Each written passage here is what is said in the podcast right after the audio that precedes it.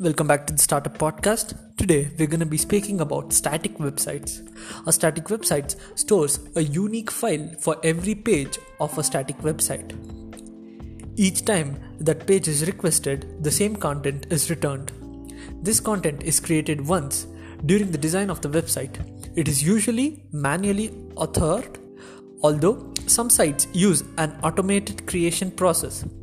Limited to a dynamic website, whose results are stored long term as completed pages.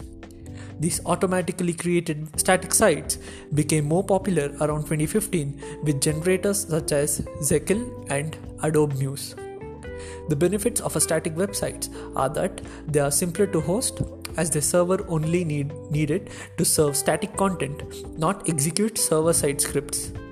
This required less server administration and had less chance of exposing security holes.